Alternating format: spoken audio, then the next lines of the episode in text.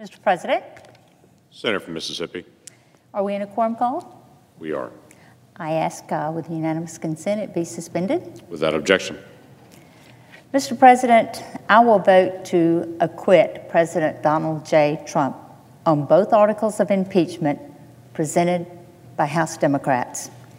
I have listened carefully to the arguments presented by the House Democratic managers and the White House defense team.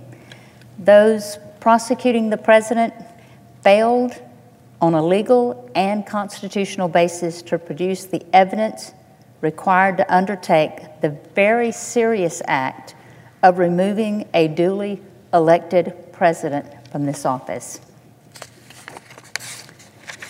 This trial exposed that pure political partisanship fueled a reckless investigation and the subsequent impeachment of the president on weak, vague, and non criminal accusations.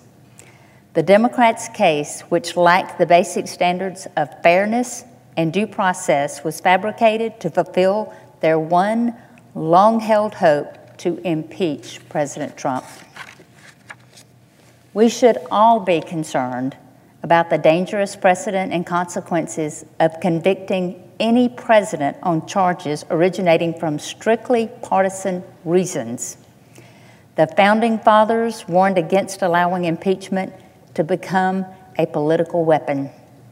In this case, House Democrats crossed that line. Rejecting the abuse of power and obstruction of Congress articles before us will affirm our belief in the impeachment standards intended by the founders. With my votes to acquit President Trump, justice will be served.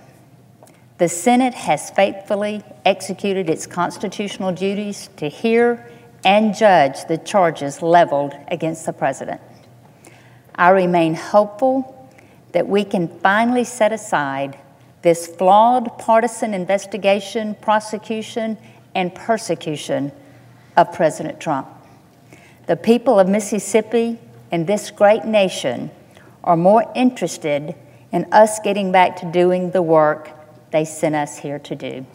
I yield my time.